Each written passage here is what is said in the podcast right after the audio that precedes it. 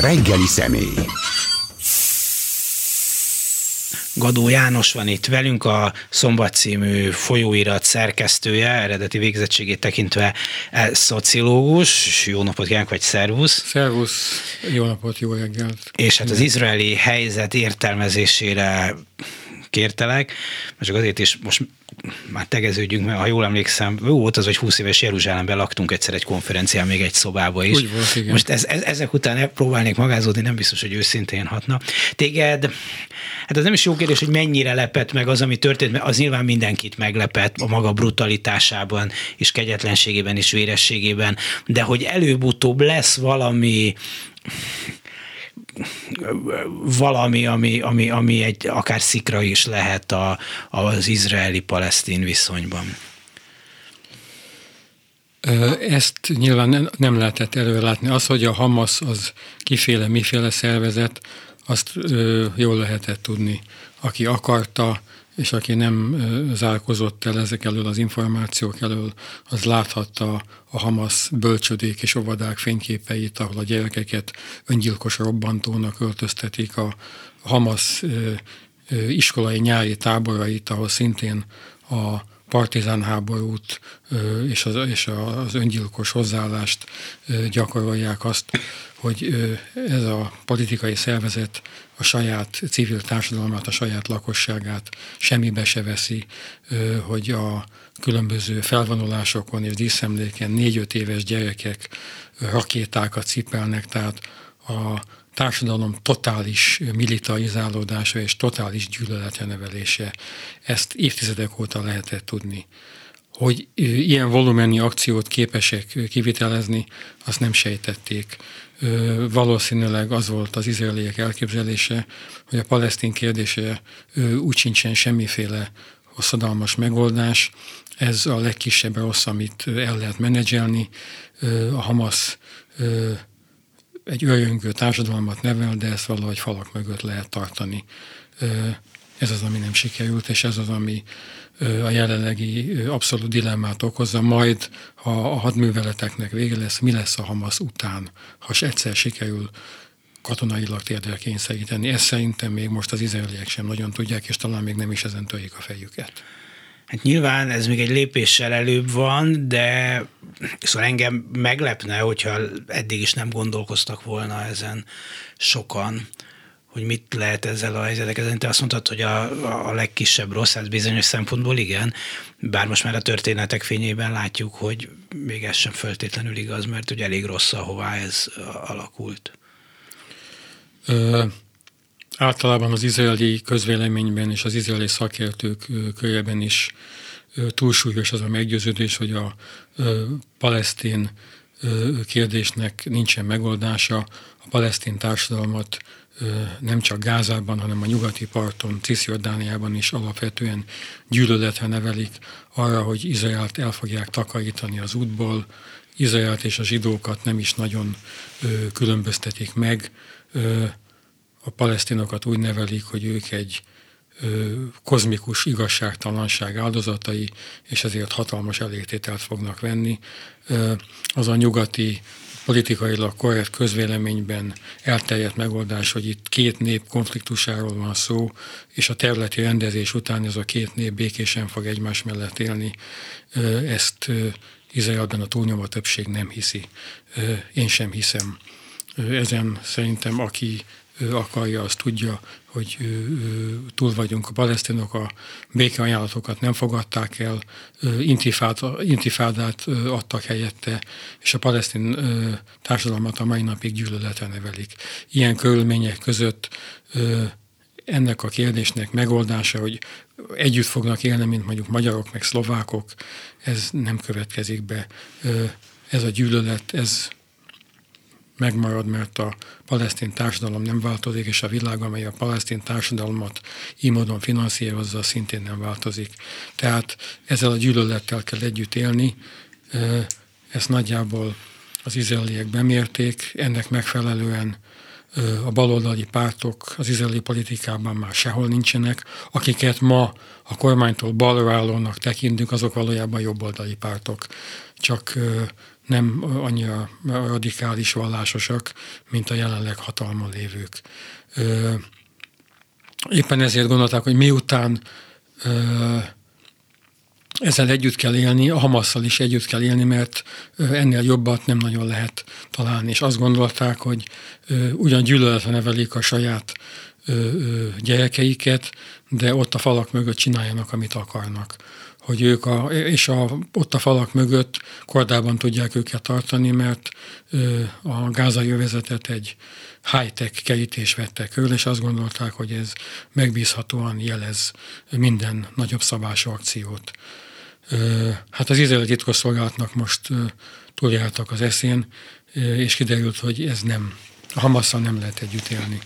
Ez az, új, ez, ez az újság az egészben, meg az, hogy egy olyan társadalommal kell mert hogyha Hamasszal nem is, de a gázai társadalommal nyilván továbbiakban együtt kell élni, amely féktelen gyűlölettel van Izrael iránt, és megmutatta, hogy ebben mire képes. Igen, bár hát a történelemben nyilván minden történelmi analógia a sántit, de arra is tudunk példát, hogy egymással akár évszázadokig háborúzó népek előbb-utóbb megegyeztek, Nyilván sokkal több példát tudunk az ellenkezőjére, de hát azért volt már ilyen csoda is nem mint a sokat számítana, de Theodor Herzlnek az Ősúlyország című könyvében, amelyben fölvázolt egy ilyen regényszerűben a modern Izraelt, ott békésen élnek egymással az arabok és a zsidók. Sőt, az egyik főszereplő egy kedves zsidó, vagy kedves arab, aki segíti a zsidókat. Theodor Herzl... De az egy másik idő volt, igen. Igen, a nagy látnok, aki megsejtette, hogy Európában mi vár a zsidókra, és arra buzdította őket, hogy hagyják el Európát, az akkori látszólagos paradicsomi állapotokat, ahol a zsidók soha nem éltek olyan egyenlőségben és olyan jólétben. Ő ezt megsejtette. Az, a víziójának az egyik része az volt, hogy Európában valami nagyon tragikus dolog fog következni. Ez bejött, ebben igaza volt.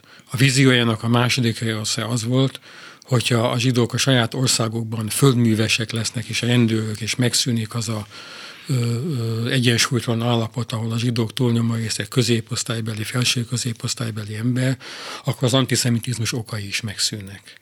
Ezért tehát menjenek a zsidók Palesztinába, legyenek földművesek, autóbuszkalauzok, buszvezetők, rendőrök és fuvarosok, és akkor majd olyanok lesznek, mint a többi nép, és a többi nép gyűlölete irántuk ezzel automatikusan megszűnik. Ez az a része a Herzl víziójának, ami nem jött be, sajnos.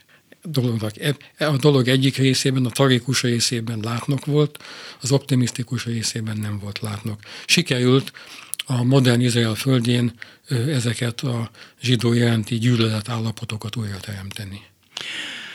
Szerintem még annyival is bonyolultabb, ha visszatérünk a jelen helyzetre a helyzet, hogy ugye az sokszor előkerül most, hogy de hát de hát a palesztinoknak nincs más választása, vagy nem lett volna, de hát lett volna, hát ezer más választása lett volna, nem csak mint a terror, mint hogy a segélyek ellopása és fegyverbe öntése lehet, hogy nem lehetett volna Gázából földi paradicsomot csinálni, de, de lehet, hogy egy, egy viszonylag élhető területet végül is erre, erre megkapták a lehetőséget, hogy ezt létrehozzák. Igen, hát ha jól emlékszem, 2005-ben volt, az uh-huh. lehet, hogy szamárságot mondok, és korábban amikor Ariel Sharon 2005 szerintem kivonta az izraeli csapatokat, és ott maradt Gáza úgy, ahogy van, a palesztinok alakíthatták az életüket, ahogy szerették volna, és az izraeliek nem avatkoztak be a dolgaikba, és választásokat tartottak, és a választásokon a Hamas győzedelmeskedett. Bocsánat, tegyük hozzá, hogy soha többé nem volt, ha jól tudom, választás. Soha többé nem volt Tehát választás. egyszer megnyerték, és akkor mondták, hogy köszönjük, itt befejeztük. Sem ott, sem a nyugati parton, tehát ami a demokráciát illeti, sem a Hamas, sem a nyugati parton Mahmoud Abbas és a palesztin autonómia semmiféle legitimitással nem rendelkezik. Már réges-régen lejárt az a terminus, amiről a választás szólt. Ez egy, a választás ez egy amerikai illúzió volt akik a választásokat ugye lebonyolították és ragaszkodtak hozzá, hogy ez majd demokratikusan eldöntő, hogy mit szeretnének a palesztinok. A palesztinok demokratikusan megválasztották a Hamaszt, ott a elfatak nem akarta átadni a hatalmat. Egy rövid polgárháború következett, mikor a Hamas legyűrte az elfatak embereit, néhány tucat embert vagy néhány száz embert meggyilkoltak, a többit ki akkor bolintották a hatalomból, a Hamas berendezkedett, és neki látott egy terrorista állam felépítésének, ahol az erőforrásokat ö, egyrészt a korrupt vezetés ellopja, ö, másrészt pedig fegyverekbe öli. Ö, a világ ö, pedig erről nem akar tudomást venni, a világ hivatalosan ragaszkodik ahhoz az interpretációhoz, hogy az elnyomott palesztinok csak a szabadságukért harcolnak. Hát Ez a világ ugyan... azért sokféle szerintem. A világ sokféle kétségkívül, de amikor, hogy úgy mondjam, a világban lévő különböző vélekedések eredőjét nézzük, ami mondjuk megjelenik az ENSZ-ben, ott ez a túlnyomó álláspont, ez a hivatalos álláspont, hogy a palesztinok a szabadságokért küzdenek, úgymond, hogy a szabadság nekik föl lett ajánlva számos alkalommal, és ők ezzel nem éltek, nem demokráciát építettek, hanem egy korrupt államot, a nyugat, korrupt és diktatórikus államot a nyugati parton, és terrorista fanatikus államot Gázába. Erről már nem akarnak annyira tudomást venni az ENSZ-ben a, a világ erői. Ez hivatalosan a mai napig álláspont, amit az ENSZ főtitkár szokott hangoztatni, hogy az elnyomás a természetes válasz a fegyveres ellenállás. Most azért szerintem árnyalódik ez a kép, és persze a terroristák fejével nem is tudunk, meg lehet, hogy nem is kell gondolkozni, de hát mégiscsak szóval a saját szempontjukból, mikor elkövetnek egy ilyen hát topzódó kegyetlenséggel, vagy, vagy, vagy, vagy nagyon látványos kegyetlenséggel elkövetett tömeggyilkosságot, akkor azért nyilván azok, akik ezt kitervelték, sejthették, hogy nagyon erős izraeli visszacsapás lesz. Szóval ez azért nem kell Napóleonnak lenni, hogy ezt valaki fölmérje hogy, és mondom, nem, nem várom el tőled se, hogy a terroristák fejével gondolkoz, de, de, de mégiscsak, hát mi lehetett ennek a, az ért, értelme, hogyha egyáltalán a szavaknak még van ilyen jelentősége, jelentése?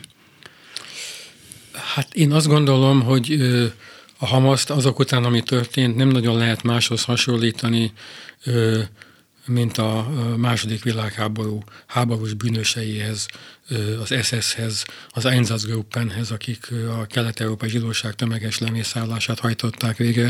Ezek megmutatták, hogy annyi, ember, annyi zsidót gyilkolnak meg, és hát nem izraelitők zsidókat akartak meggyilkolni. Annyi zsidót gyilkolnak meg, amennyit tudnak. Megkérdezhetjük, hát végül is mi hajtotta a második világháborúban a, az SS-t, mi hajtotta a velük együttműködő kelet-európai milíciákat, akik a tömeggyilkosságokban részt vettek. Ők nem tudták, hogy mi lesz ennek a vége? Úgy látszik, hogy nem tudták. Hát ők szerintem az egy, hát jó, eleinte nem tudták talán, aztán mikor meg már látszott, hogy mi lesz a vége, már nehéz volt talán kiszállni belőle. Tehát azért szerintem egy más helyzet, más helyzet, mert itt azért egy nappal, mondjuk ez volt ugye hetedikén szombaton, ugye, ez a, ez a terrortámadás, hát hatodikán pénteken még egy viszonylag rendezett, normális, kiegyensúlyozott világ volt, nem egy háborús felfordulás ezt a rendezetlenséget, ezt a gáz elleni támadást, ezzel érték el a, a Hamas terroristái. Igen, azt gondolom, hogy azoknak a számára, akik a Hamas élén állnak, a harc, a háború, a gyilkolás, a konfliktus az mindenek fölött való. Nem feltétlenül gondolom, hogy hosszú távra gondolkodtak. Ez egy olyan hatalmas lehetőség volt az ő szemükből nézve, egy olyan nagyszerű cselekedet, hogy ezt amire valószínűleg évek óta készültek, hogy ezt nem akarták érni. Utánunk az özönvíz, gondolták. Egyedülálló, egyedülálló alkalom van a gyilkolásra, mi ezért vagyunk, mi ezért születtünk, mi ezért vagyunk itt, akkor gyilkoljunk. Utánunk akkor is az... utána mi következünk. Igen, igen, persze. Hát ahol a gyerekeket úgy nevelik, hogy öngyilkos robbantónak lenni a legnagyobb dicsőség, ott persze, igen. Ö, igen. Gyilkolni és meghalni. Igen. Ez a Hamasznak a filozófiája. Igen, nem feltétlenül gondolták végig, hogy utána ő levadásszák őket és kiszorítják őket. Azt szerintem sejtették, hogy legalábbis próbálkozni. Szóval nem tudom elképzelni, hogy ne nem, nem feltétlenül az egyszerű fegyveresek, akik ott gyilkoltak és lövöldöztek, de azok, akik megtervezték, mert ezek szerint ez egy alaposan megtervezett akció volt.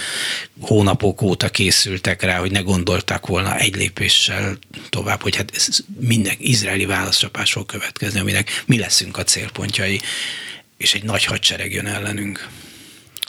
Ezt biztosan tudták, de hát vagy azt gondolták, hogy elesnek a harcban, és akkor Allah paradicsomába jutnak, vagy azt gondolták, hogy majd valahogy ezt is kibekelik, mint hogy minden izraeli támadást kibekelnek. És hát ugye Izrael most be fog vonulni Gázába minden bizonyal, és mindent el fog követni, hogy a Hamas fegyveres erejét letörje egyszer és mindenkorra de arra még nincsenek koncepciók, vagy legalábbis nem hallottunk arról semmit, hogy az azután mi lesz. Ö, Izrael ott fog maradni, és ott gyakorolja majd a hatalmat? Ez az egyik megoldás, amit senki nem bátorít. Nagy nemzetközi nyomás lesz Izrael ellen, hogy, hogy vonuljon ki. Aki vonul, akkor kinek a kezébe kerül a hatalom? Ott a Hamaszon kívül más erő nincsen, és a Hamas az nem csak egy fegyveres erő. A Hamas az egy vallási szervezet, egy közigazgatási szervezet. Arról van szó, hogy kik lesznek a mecsetekben, kik lesznek a közigazgatási pozícióban. A Hamason kívül más nincs.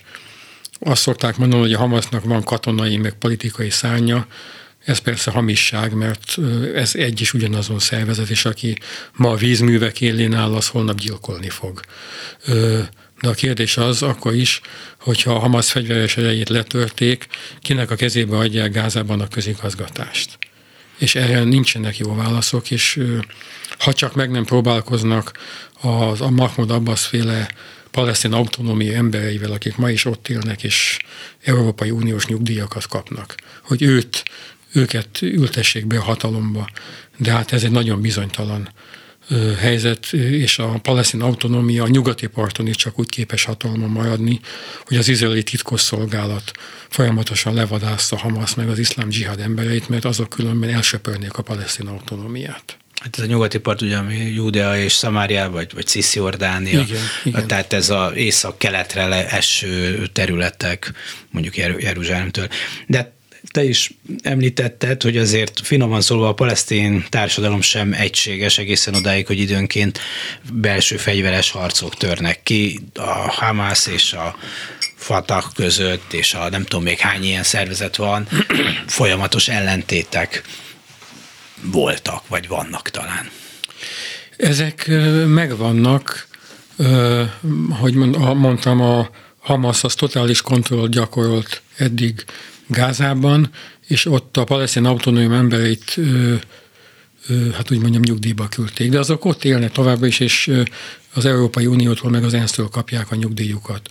A nyugati part, Judea, Szamália, Cisziordánia nevezzük bárhogy is, ott az El Fatah van hatalmon a palesztin autonómia keretei között. De ez egyrészt egy korrupt rendszer, ami mondjuk az arab világban a legkevesebb, hogyha ilyet mondunk, de azon kívül az izraeli iránti gyűlöletben nem sokkal marad el a Hamasztól. A palesztin autonómia óvodáiban és iskoláiban ugyanúgy az Izrael és a zsidók gyűlöletét tanítják a gyerekeknek, és ezt az ENSZ finanszírozza, az Egyesült Államok és az Európai Unió finanszírozza az UNRWA nevű szervezeten keresztül, amely a palesztinok ellátásáról gondoskodik. És tegyük hozzá, hogy ez egy külön ENSZ szervezet, mert az ENSZ-ben két menekültügyi szervezet van. Az egyik foglalkozik a világ összes menekültjeivel, a másik, az UNRWA meg kizárólag a palesztin menekültekkel foglalkozik. És a, az, e, a előbb, előbbi menekültügyi szervezet alap filozófiája az, hogy a menekülteket az új helyükön le kell telepíteni, és segíteni kell őket az integrációban, ami viszont a palesztinokat illeti, ott pontosan fordított a helyzet, ott nem kell őket az arab országokban letelepíteni, ott nem ez a filozófia, ott fenntartani a menekültáborokat, ez a filozófia hetediziglen, és a menekültáborokban a gyerekeket arra nevelni, hogy egy nap elpusztítják Izraelt. Hát igen, mert a környező arab országok nem lelkesednek azért, hogy befogadjanak százezer számra igen, embereket. de ez egyedülálló, mert amikor ő, Szíriából menekültek, a szíriai polgárháború elől menekültek szintén millió számra, akkor ő, iszlám országok, Törökország befogadott rengeteg menekültet. Tehát az, hogy a menekülteket külön identitásra nevelik, külön identitást adnak nekik, ez az ő nemzeti identitásoknak az alapja, és arra nevelik őket, hogy vissza fognak majd oda térni, a palesztinok esetében ez egyedülálló. Nem könnyű, de hagyj próbálják meg egy kicsit optimistább hangot megütni. Itt, itt van például a Fatah, hát ami szintén egy terrorszervezet volt, számtalan, a története során számtalan gyilkosság és terrortámadás fűződik a nevéhez, mégis eljutott oda, hogy a vezetője béke Nobel-díjat kapott. Szóval és ma a Hamashoz képest egy jóval konszolidáltabb viszonyt tud föntartani ott, ahol ő van. Tehát, hogy azért van, van, van, van változás. Tudom, hogy ez most nem látszik, meg, de hogy azért létezik, létezik változás a világban. Hát ezen a téren én nem vagyok optimista. Azt, hogy Yasser Arafatot Nobel békedíjjal tüntették ki az oszlói megállapodások miatt, hát mint ez nem sokkal később kiderült, a világ vicce volt. Mert nem sokkal ezután Yasser Arafat kirobbantotta az Alaksa intifádát, eh, ahol a legvéresebb és a leggyilkosabb terrorral fordultak az izraeliek ellen, eh, éttermekben, köztereken, szórakozó helyeken követtek el olyan tömeggyilkosságokat, ahol 40-50-60 embert öltek meg, és százakat sebesítettek meg. Az intifáda az a Izrael ellenes és zsidó ellenes gyűlöletnek az orgiája volt. Azt mondani, hogy Yasser Arafat Nobel-díja valami pozitív kibontakozást jelent, hát szerintem Ennyi szólva naiv illúzió. Addig, ameddig a palesztin gyerekeket arra nevelik, hogy Izraelt el fogják söpörni egy szép napon, és fegyverrel fognak visszatérni, és visszaveszik egész Palesztinát, addig én nem vagyok optimista.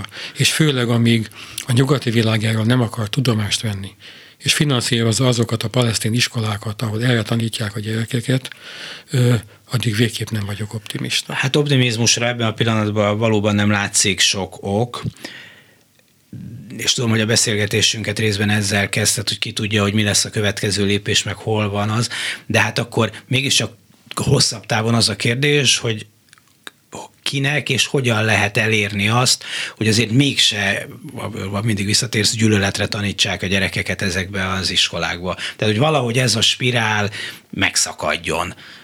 Mert ha nem szakad meg, akkor ez lesz, hogy időről időre rengetegen belehalnak.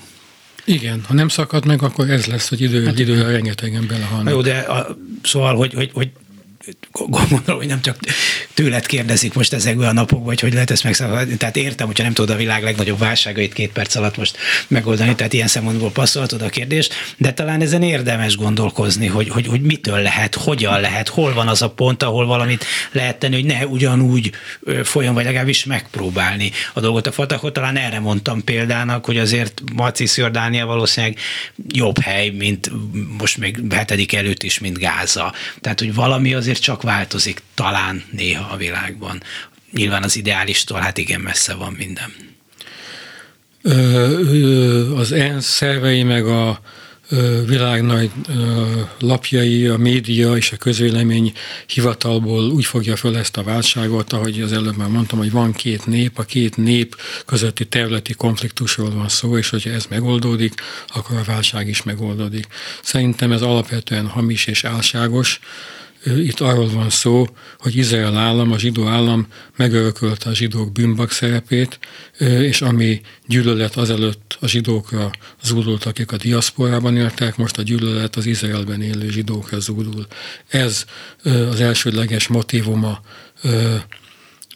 ennek a megoldhatatlan konfliktus halmaznak, és ezt a világ hivatalban nem akarja tudomásul venni, mert saját antiszemitizmusáról kéne tudomást venni. Ahogy Novák Attila, egykori szerkesztőtársam a szombatban most történész egy nem eléggé cikkében fogalmazta, az eszkatológia elől nincsen menekülés. Az eszkatológia, tehát a, a világ megváltó gondolatok, a világ megváltó törekvések, mozgalmak, és ez esetben a zsidó állam beillesztése egy ilyen eszkatológikus világképbe, ahol megváltásról, nagy illúziókról van szó, e, ez jelenik meg ez mozgatja szerintem alapvetően azokat az erőket, amelyek Izrael körül mozognak. A palesztin nép ezeknek az eszkatológikus erőknek a letéteményese, a a nyugati világ az felhagyott a zsidók elleni küzdelemmel 1945 után, meg az egész keresztény világ. Kvázi delegálták az arab világra. Az arab, világ folytatott négy háborút Izrael ellen, hogy letakarítsák a térképről, nem sikerült. Ezek után az arab világ is felhagyott a fegyveres kísérletekkel, és delegálta ezt az eszkatológikus zsidó a palesztin népre. És most a palesztin nép ennek az ászlóvivője, és az arab világ és a nyugati világ is ezt finanszírozza azáltal, hogy vad ellenes és zsidó ellenes gyűlöletre nevelik a gyerekeiket az iskolákban. És amíg a nyugati világ és a tágabb világ erre nem jön rá, és ezt nem ismeri be magának, a régebben semmi változás nem lesz. Gadó János, a szombat szerkesztője a vendégünk. Lehet, hogy praktikusan a nyugati világ ezt finanszírozza, de szándéka szerint szerintem jó részt nem ezt finanszírozza. Nyilván a lelkismeretét is próbálja nyugtatni ezekkel a finanszírozásokkal, hogy van itt egy konfliktus, van itt szegénységet, próbáljuk meg pénzzel megoldani hogy szerintem nem a, hogy legyen elég pénze a palesztinoknak, hogy Izraelre támadjanak, ezért támogatják, ezt nem hiszem még, hogyha ez is az eredménye végül is részben a dolgoknak. Hát az ember tudatában elég sok ellentmondás elfér. Tehát, hogy ők szándékosan és deklaráltan azért támogatják a palesztinokat, hogy az Izraelen harcoljon, nem deklaráltan semmiképpen. De az eredménye az ez. Az eredmény az... És arról, okay. hogy az eredménye ez, ez, erről nem igen hajlandók tudomást venni. Tehát Isten tudja, hány alkalommal terjesztették az Európai Unió képviselői elé, hogy a palesztin iskolákban mit tanítanak a gyerekeknek. Nem akarják tudomásul venni, nem foglalkoznak vele. Végre az elmúlt hónapokban ez az Európa Parlamentben valahogy megjelent, és az Európa Parlament többsége felszólított arra, hogy vizsgálják felül a palesztin segélyeket, amíg ezt, ezen a helyzeten nem változtatnak. És Josep Borrell, az EU külügyi biztosa ezt megvétózta, azt mondta, erről szó sem lehet, mert ez humanitárius válságot idézne elő. Tehát folytatják, folytatják a, a hivatalos filozófia a mai napig az, hogy a ö, palesztin társadalom szegénysége és elnyomása az oka a radikális erőszaknak, és hogyha ez, mi, mi ezt pénzzel megváltoztatjuk, akkor az erőszak is meg fog szűnni. De a helyzet az fordított, a pénzzel éppen az erőszakot és a reménytelenséget finanszírozzák, mert a pénz egy részét ellopják és fegyverre költik, a másrészt pedig gyűlöletoktatásra költik. Ezt valójában ezt finanszírozza az Európai Unió, az Egyesült Államok és a világ többi része, amikor ennek az UNRWA nevű szervezetnek pénzt ad. Miközben például az Egyesült Államok hát elég komoly finanszírozója és katonai támogatója Izraelnek. Igen, mert hogy ezek az ellentmondások, ezek megvannak a nyugati világban elég sok ellentmondás elfér. Minden világban. Szerintem a keletiben is biztos sok ellentmondás elfér. Igen, igen, csak ugye a nyugati világ volt, ami illúziónk nekünk itt Magyarországon, magyarországi liberálisoknak és demokratáknak a nyugati világ volt a példaképünk, akiről azt hittük, hogy az meghaladta a korábbi ellentmondásokat, ahogy azt Fukuyama gondolta, hogy a, a liberalizmus az győzött az eszmék harcában, és innen már a boldog, a, a boldog világ következik, és vége a történelemnek. De nem, nem ez történt. Nem csak, hogy a boldog világ, de a nyugati világ ö, bensejében, lelkében is megmaradtak ezek az ellentmondások, ezek a zsidókkal kapcsolatos ellentmondások. Egyszerre szeretik Izraelt, egyszerre támogatják Izraelt, és ugyanakkor támogatják azokat, akik Izraelt el akarják pusztítani. Ez a nyugati világ ö, lelkében mind együtt megfér. Igen. Úgyhogy, és amíg ez nem lesz egy túlsúlyos vélemény, amíg el nem jönnek rá, addig itt nem is lesz változás. Hiszen már most lehet olvasni, hogy Japán és az Európai Unió dollár 10 milliókkal segít a gázai szegények megsegítésére.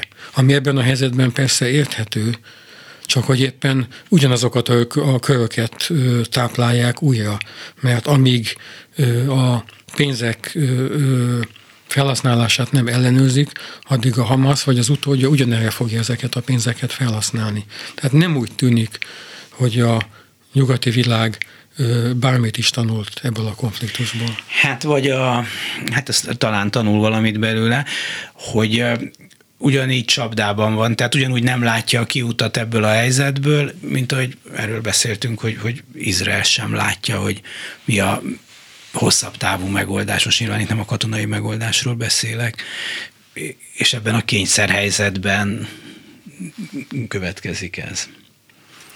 Hát én azt gondolom, Esetleg. hogy ahogy az antiszemitizmus kérdésnek nincsen megoldása, úgy Izrael és a palesztinok viszonyának sem lesz megoldása, mert a világ jelentős része, a nyugati világ és az iszlám világ meg még sokkal inkább a palesztinokat használja arra, hogy Izrael és a zsidókkal kapcsolatos konfliktusait rendezze.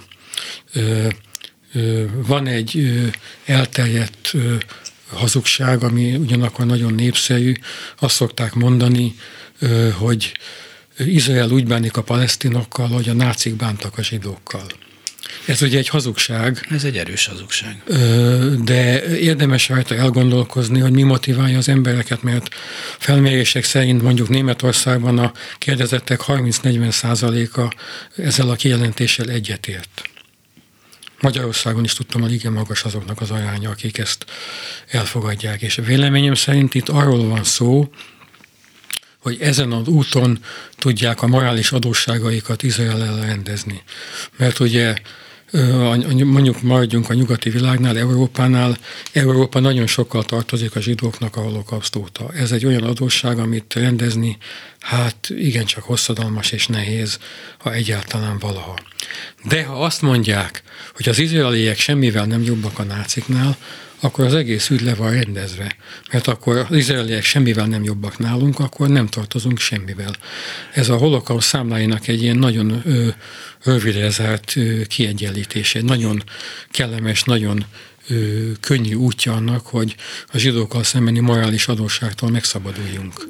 Biztos, hogy van ilyen is, de azért szerintem az a vélekedés, hogy mainstreamben, hogy a Izrael ugyanazt teszi a palesztinokkal, mint velük a nácik, azért ez egy igen szélsőséges vélemény. Most nem is az igazság tartalma miatt, mert az a nulla felé tendál, de, de, de mint vélemény is szerintem, hát ez, ez, ez, a, igen, ez a kocsmai szintű véleményalkotás, ahol indulatból ám, de tudás nélkül és gondolkodás nélkül. És ez más kérdés, hogy a kocsmai vélemények azok az elérhető közös nyilvános térbe kerül kerültek jelentős részben.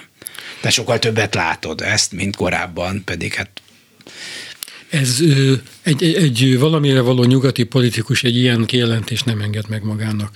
Ez kétségkívül, ez a, úgy mondjam, az új társaságokban szalonképtelen. De a, a publicisztikák szintjén, a karikatúrák szintjén szalonképes, igen. Hát van olyan, ahol nem szerintem sehol nem szalonképes, de kétségtelenül nyilván van, ahol megjelenik, de hát azért az egy szűk csoport, szerencsére, relatíve szűk csoport. Hát amikor én, én akkor igyekeztem figyelni a nyugati sajtót erősen, amikor az Alaksa intifáda zajlott, és akkor ez lépte nyomon visszatért. Nem csak a szélső jobboldali sajtóban, hanem a fősodrú sajtóban, hogy az izraeli katonákat egy szintre hozzák az SS-ekkel, és a palesztin gyerekeket a Varsói gettóban éhező gyerekekkel, ez egy elterjedt és bevett vélekedés volt. Egyáltalán nem csak a kocsmai szinten, a fősodorban is. Emlékszem, megjelent egy olasz napilapban, nem szélső jobboldali, hanem fősodró napilapban egy olyan kép, szerintem ezt te is láttad, kis, kis Jézus ül a jászolban, és rászegeződik egy izraeli tanknak a csöve. És azt mondja a kis Jézus, csak nem akarnak már megint kinyírni és ez egy fősodról abban jelent meg, annak jeleként, hogy a zsidó ellenes előítéletek különböző fajtái, azok vissza tudnak térni. Biztos, hogy számtalan példát tudunk rá mondani. Én talán csak a nagyságrendében reménykedem, hogy, hogy nem ekkora. Azért ez, ez, ami most történik, ebben is látszik, hogy ez egy erős küzdelem a, a a, a, a véleményekbe, vagy a, tehát a világkép alakításában is egy erős küzdelem, hogy Izrael, vagy a palesztinok, akiknek ugye az áldozatok azért kellenek már a saját áldozatok, nyilván, hogy áldozati szerepbe tüntetessék fel magukat, de hogy a világ közvéleményét hogyan mozgatják, és hogyha ugyanahogy te mondod, akkor ez azt mutatja, hogy hát Izrael ebben nem volt elég ügyes, hatékony. Hát én, én, én megint csak azt mondanám, hogy ez itt nem egy politikai konfliktus, hanem egy olyan eszkatológikus jellegű konfliktus, ahol a világ a zsidókkal kapcsolatos előítel, előítéleteit, szorongásait, elfolytásait próbálja meg kiélni, és amikor a világ sajtó minden ilyen konfliktus során tele van halott palesztin gyerekekkel, akkor ez megint csak arról szól, hogy a világ ezeket a képeket valamiért nagyon szívesen látja, és hát ismerjük a gyerekgyilkos zsidónak a nagyon régi rémtörténetét, amit szerintem itt politikailag korrekt módon a sajtóban újra termelnek. És korán sem csak a kocsmai szinten és a szélsőjobboldali sajtóban. Szerintem a sajtó sokkal, hogy mondjam, kiszor, hm, szóval azért is mutat ilyen képeket, mert ilyen képekhez jut. Ilyen képek termelődnek, és ezek szerint nincs meg elmagyarázva az, amit te mondasz, hogy de hát miért történik mindaz, ami történik, miért lesznek ezek a gyerekek áldozatok. Nincs úgy elmagyarázva, hogy, hogy, hogy megértődjön. Én ebből a szempontból pessimista vagyok, ahogy itten ismételgetnem, és akkor most még egyszer ismétlem, ez szerintem nem egyszerűen területi politikai konfliktus, hanem a világnak a zsidókkal kapcsolatos szorongásai, elfolytásai mélyen benne vannak. Ezek itt ismétlődnek, és a zsidók az előítéletekkel szemben nem tudnak ügyesek lenni. Eszembe jut az, hogy mondjuk 1884-ben a zsidók miért nem tudták Tisza Eszlály esetében elmagyarázni, hogy na de hát a zsidók nem ölnek gyerekeket. Akkor ugye megvádolták a zsidókat azzal, hogy az ortodox zsidók a zsinagógában megöltek egy keresztény kislányt, és ez a hisztéria, ez végigvonarlott az egész országon. Hát természetesen az akkori zsidó sajtó elmagyarázta, hogy a zsidóság tilt minden gyilkosságot, a vérhasználatát kimondottan gyiltja, tiltja, az egész csak babonaság és egy mese. De hát az emberek nem ezt akarták hallani, az emberek mást akartak hallani. Ö, és nem lehet azt mondani, hogy a zsidók ügyetlenek voltak, mert ezt nem sikerült elmagyarázni, mert az antiszemitizmusnak, a zsidó ellenes indulatoknak a gyökerei sokkal mélyebbek ennél a napi konfliktusnál, és itt is ez a helyzet. Amikor tehát a WordPress fotó egy olyan fényképet tüntet ki nagy díjjal, ahol halott palesztin gyerekeket temető gázaiak láthatók, akkor nem arról van hogy itt Izrael valamit rosszul magyarázott el, hanem arról, hogy a világ ezeket a képeket valamilyen nagyon szívesen látja. És mert itt ezek, újra... nyilván sok oka van, de az a fotóriporter nem azért csinálta, mert ő ezt szívesen látja, hanem mert ezt tudta lefényképezni, ehhez fért hozzá, ez készült el. Nem, itt szerintem, szerintem a, nem. nem kell a sajtónak feltétlenül szerintem ilyen túlzott, vagy mindig nem kell ilyen túlzott háttér dolgokat tulajdonítani annak, hogy, hogy mi nem. Sok, szerintem egy csomószor sokkal egyszerűbbek a dolgok. Az, hogy ha sok ilyen van, akkor ez ki az egy tendenciát, nyilván annak van valami oka már. Én nem gondolom, hogy a sajtó ezt tudatosan csinálja. Nem gondolom, hogy ez valami ö, Izrael ellenes összeesküvés a világ sajtóban. Nem, nem, ez sajnos sokkal mélyebb, mint az összeesküvés, ez kultúra. Ö, a, a fotóriporter, aki egy ilyen képet elkészít, nem feltétlenül zsigerből és direkt módon antiszemita, hanem egyszerűen tudja, hogy a közönség erre vevő, tudja, hogy a szerkesztőségben ezt szívesen fogják fogadni, tudják, hogy jó eséllyel ez ö, nagy olvasóközönséget generál, a, a közönség ezt ö, ö, remegő kezekkel veszi maga elé, és megint elmondja, hogy na tessék már, megint mik történnek, na tessék már, megint milyen borzalmas. Szóval ö, ö, ennek megvan a maga kultúrája, és ebben a kultúrában mindenki tudja a maga szerepét. Ez nem feltétlenül tudatos, nem kell, hogy az legyen, mert ezt ezer évről megörökölte a nyugati keresztény világ, és most ilyen szekuláris áthangszerelésben újra tálalja de akkor azt mondod, hogy ezzel nem lehet mit kezdeni, ez egy adottság, erősebbnek kell lenni, mert elmagyarázni nem lehet, megmutatni nem lehet, kultúra, ez már csak ilyen. Hát megmondom őszintén, elég pessimista vagyok, és valahogy így van. És az izraeli politikát, hogy visszatérjek oda, ez a tudás jellemzi, a baloldal, amelyek, amelyik azzal az illúzióval politizált, hogy itt egy politikai konfliktust meg fogunk oldani, és akkor békén együtt fogunk élni, az nem tudta ezeket az ígéreteit valóra váltani, és kikerült a hatalomból. Azok az izraeli politikusok, akik most hatalomban vannak, azok már nem hisznek abban, hogy békés megoldást fognak találni a palesztinokkal záros határidőn belül, amíg a palesztinok letéteményesei ennek a zsidó ellenes kultúrának, amit megörököltek. Igen, de az, hogy ez a helyzet kialakult, abban nagyon kemény szerepe volt a különféle palesztin terrorszervezeteknek, tehát ha valami, amiről már beszéltünk, és valami kis látszata felmer, fel, előkerült annak, hogy itt lehet megegyezni, akkor biztos, hogy egy, egy terrorhullámmal válaszoltak erre, ami nyilván ellehetet, ellehetetlenítette ezeket a törekvéseket. Ez mindig így volt. Igen. Ez az Alaksa intifáda óta bevett forgatókönyv, amikor felmerül a béke, akkor a terrorszervezetek akcióba lépnek. Na de hát itt a terrorszervezet az nem valami szélsőséges, marginális csoportja volt a palesztin társadalomnak. A terrorszervezetek azok, azok voltak, amelyek a palesztin területeket irányították. Ezek a fősodú szervezetek voltak, amelyek közigazgatási adminisztrációból átlényegültek terrorszervezetté. Ezek Larafatnak tudomása volt, ha nem is kellett neki mindegyiket külön elrendelni, minden robbantást elrendelni, de az egészet, az egész intifádát ő hangszerelte.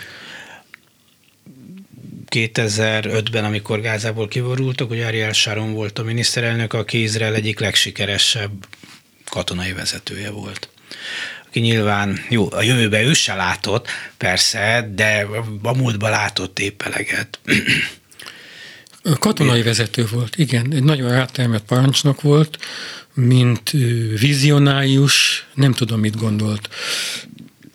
Feltételezem, hogy azt gondolta, hogy lesz, ami ott lesz, kevesebb vérveszteséget fog okozni, hogy mi onnan kivonulunk, ők csinálnak, amit csinálnak, és mi elzárkózunk tőlük. Azt gondolta, hogy ez a helyzet menedzselhető, és a mai izraeli politikusok köztük mindenek előtt Netanyahu, akinek nincsenek semmi illúziói valami békés egymás mellett éléssel kapcsolatban, erre rendezkedik be. A palesztin konfliktus nem lehet kezelni, ehelyett kössünk békét azzal, akivel lehet de az izraeli politikában általános a meggyőződés, hogy a palesztin konfliktusnak nincsen megoldása, és a Hamaszt Gázában ugyanígy kezelték. Ez egy ilyen társaság, ezzel nem lehet mit kezdeni, de valahogy tudjuk menedzselni. Ez az, ami most összeomlott.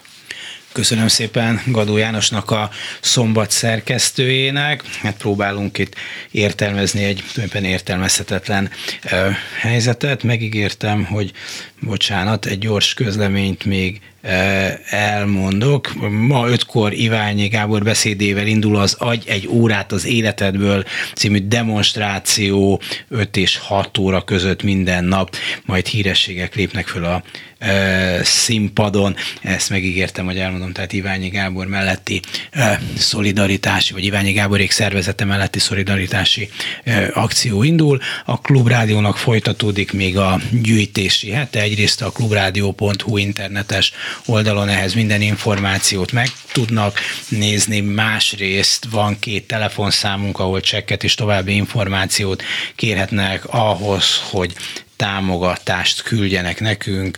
Eddig 149 millió forint jött össze, amit köszönünk szépen. Szóval az ígért telefonszám 061 240 79 53 és 240 69 53. Ez volt a reggeli gyors, köszönöm a figyelmüket. Kollégáim voltak Krán Kevin, Horváth Ádám és Balogh Kármen. A híreket Bádár Tamástól hallották, a szerkesztő, aki itt volt velem ma a stúdióban, Petes Vivien Dési Jánost hallották. A viszonthallásra.